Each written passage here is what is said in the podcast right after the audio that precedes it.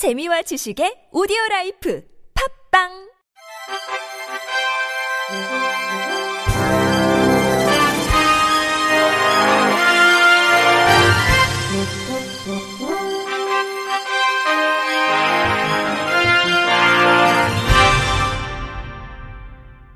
청취자 여러분 안녕하십니까? 12월 20일 화요일 KBIC 뉴스입니다.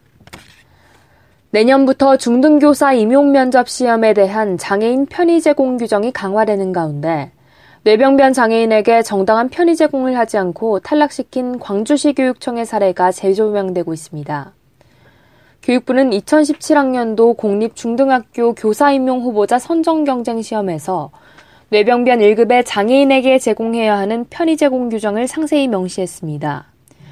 교육부 지침에 따르면 시도교육청은 면접시험에서 뇌병변 1급의 장애인에게 시험기간 1.5배 연장, 장애 특성 면접위원 사전고지, 전담 도우미 지원, 자료 작성용 컴퓨터 제공, 관련 서식 확대 제공, 보조공학기기 지참 허용, 휠체어 전용 책상 등의 편의를 제공해야 합니다. 특히 보조공학기기란 공학과 전자기술을 활용해 노인과 장애인의 재활을 돕기 위한 기기를 말합니다. 교육부 지침에 따르면 뇌병변 장애인이 의사소통을 위해 사용하는 보안 대체 의사소통기기도 지참이 가능합니다. 한편 뇌병변 장애인 장혜정 씨는 2014년 광주시 교육청 공립 중등특수교사 임용시험에 응시했으나 최종 심층 면접에서 0점을 받고 불합격 처리됐습니다. 당시 장 씨는 시교육청이 면접 과정에서 뇌병변 장애인에게 필요한 편의를 제공하지 않았다며 광주시 교육감을 상대로 소송을 제기했습니다. 이와 관련해 재판부는 편의 제공이 불충분했다며 불합격 처분을 취소하고 장애인 차별에 대해 300만 원 배상 판결을 내렸습니다. 그러나 시교육청은 이에 불복해 항소했고 지난 13일 다시 기각 판결이 내려진 상태입니다. 한국장애인 문화예술단체 총연합회가 주최하고 한국장애인예술협회가 주관하는 제26회 대한민국 장애인문학상 심사 결과가 19일 발표됐습니다. 올해 문학상에는 총 299편이 접수를 했으며 이중 수상자 20명에게 2,500만 원의 상금이 수여됩니다. 시 책상의 한으로 운문부 대상을 수상한 황신혜 씨는 2004년 가발성 경화증 확진을 받은 후 최근에는 거의 침대에서 생활하기에 이르렀지만 3년 전부터는 하루 4시간씩 창작을 한 것으로 확인됐습니다. 황신혜 씨는 고운 시, 신비로운 시, 사랑하는 시, 그리고 끊을 수 없는 믿고도 이쁜 시를 찾아가면서 제 모습도 찾아가고 있다고 수상소감을 밝혔습니다. 산문부 대상 수상자 제3열 씨는 선천성 녹내장으로 인한 1급 시각장애인입니다. 그는 초등학생 시절 담임 선생님에게 동화책 한 권을 선물로 받은 때부터 소설가가 되고 싶었다고 회고했습니다. 이어 삶을 재밌게 살아가게 해준 그 선생님이 무척 고맙고 그립다며 마음에 쏙 드는 소설을 쓸 수 있도록 노력하겠다고 다짐했습니다. 한국장애예술인협회 박규희 대표는 문화체육관광부에서 예산을 마련해줘 이렇게 의미 있는 행사를 개최할 수 있었다며 앞으로 안정적으로 운영해서 발전시키는 것이 우리 모두의 책무라고 강조했습니다. 한편 제26회 대한민국 장애인 문학상 시상식은 내년 1월 5일 오후 2시 대학로 이음센터 5층에서 진행됩니다. 부산교통공사와 주식회사 휴면케어가 19일 부산교통공사에서 매립형 시각장애인용 음성유도기 보급을 위한 협약을 체결했습니다. 협약에 따라 휴면케어는 부산교통공사에서 특허 출원 중인 매립형 시각장애인용 음성유도기를 제조해 판매합니다. 기존에 설치되던 음성유도기의 경우 건물 외벽에 별도로 설치돼 전기 배선 등 미관상 좋지 않았습니다. 하지만 이번에 판매되는 음성유도기는 엘리베이터 매립형으로 미관상 수려하며 유지 보수가 편리한 장점이 있습니다. 인터넷 전문은행인 K뱅크가 비대면 거래가 어려운 고객에 한해 제한적으로 대면 영업을 허용하기로 했습니다. 인터넷 전문은행은 별도의 지점 없이 인터넷 홈페이지나 스마트폰 어플리케이션, 자동화 기기 등을 통해 비대면으로 영업하는 것을 원칙으로 합니다. 이렇다 보니 인터넷이나 모바일 기기 이용이 힘든 시각장애인이나 고령층은 비대면 서비스를 제대로 이용하기 어려울 것이라는 지적이 있었습니다. 이에 따라 K뱅크는 이르면 내년 초 제한적 대면 업무 처리 방식을 마련할 예정입니다. 대면 거래는 스마트폰 기기 등 기기 문제로 기술적인 사유가 발생하거나 고객이 새로운 거래 방식에 익숙하지 않아 비대면으로 거래를 마무리 짓지 못한 경우에 가능합니다.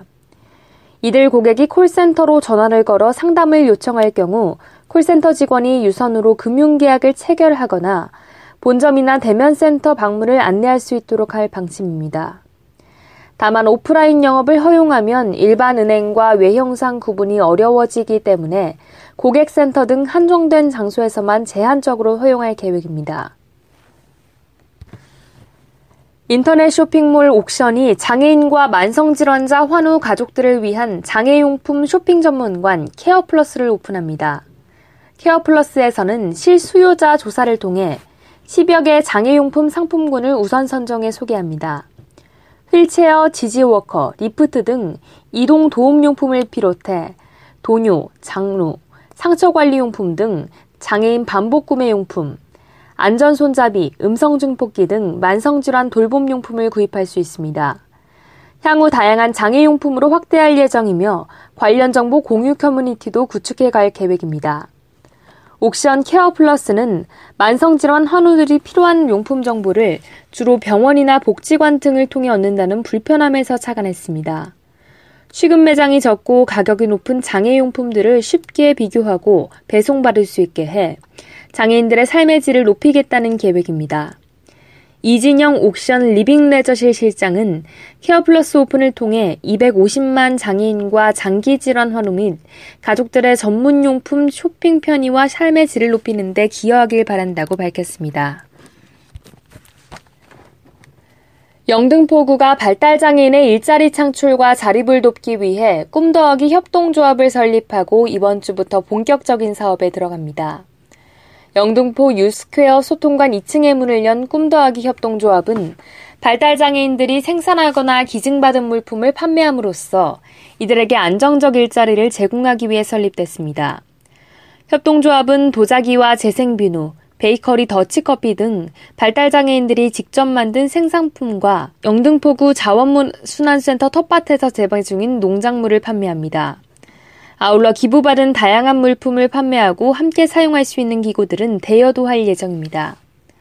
판매 촉진을 위해 매장 근무 인력 2명 외에 인터넷 판매 전담 인력 1명, 택배 지원 업무 3명을 배치해 사업을 안정적으로 정착 확대시켜 나간다는 방침입니다. 특히 발달장애인들의 강점인 성실함과 꼼꼼함을 살리고 길을 찾는 데 뛰어난 재능을 가진 발달장애인들을 택배 서비스 인력으로 활용하는 등 이들의 재능과 능력을 살릴 수 있는 일자리를 제공할 계획입니다. 조기령 영등포구청장은 발달장애인들의 자립을 돕기 위한 꿈더하기 사업이 이번 협동조합 설립으로 한층 더 탄력을 받게 됐다며 앞으로도 지속 가능한 일자리 창출과 사회 참여 기회 제공을 위해 다각도의 노력을 아끼지 않겠다고 전했습니다. 끝으로 날씨입니다. 남서쪽에서 다가오는 기압골의 영향을 차차 받겠습니다. 전국이 대체로 흐리고 오전에 제주도와 전라도에서 비가 시작되며 그 밖에 전국으로 차차 확대되겠습니다. 아침 최저 기온은 영하 1도에서 영상 10도, 낮 최고 기온은 10도에서 15도로 오늘과 비슷하겠습니다. 바다의 물결은 제주도 전해상과 남해 먼바다, 서해 먼바다에서 1에서 3m로 차차 높게 일겠고 그 밖의 해상에서는 0.5에서 2.5m로 일겠습니다. 이상으로 12월 20일 화요일 KBS 뉴스를 마칩니다. 지금까지 제작의 안재영, 진행의 주소연이었습니다. 고맙습니다. KBIC